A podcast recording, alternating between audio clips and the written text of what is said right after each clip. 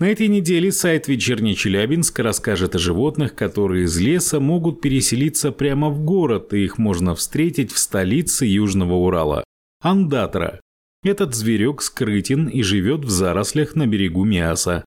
Но все же его можно увидеть возле моста, ведущего к ТРК «Родник».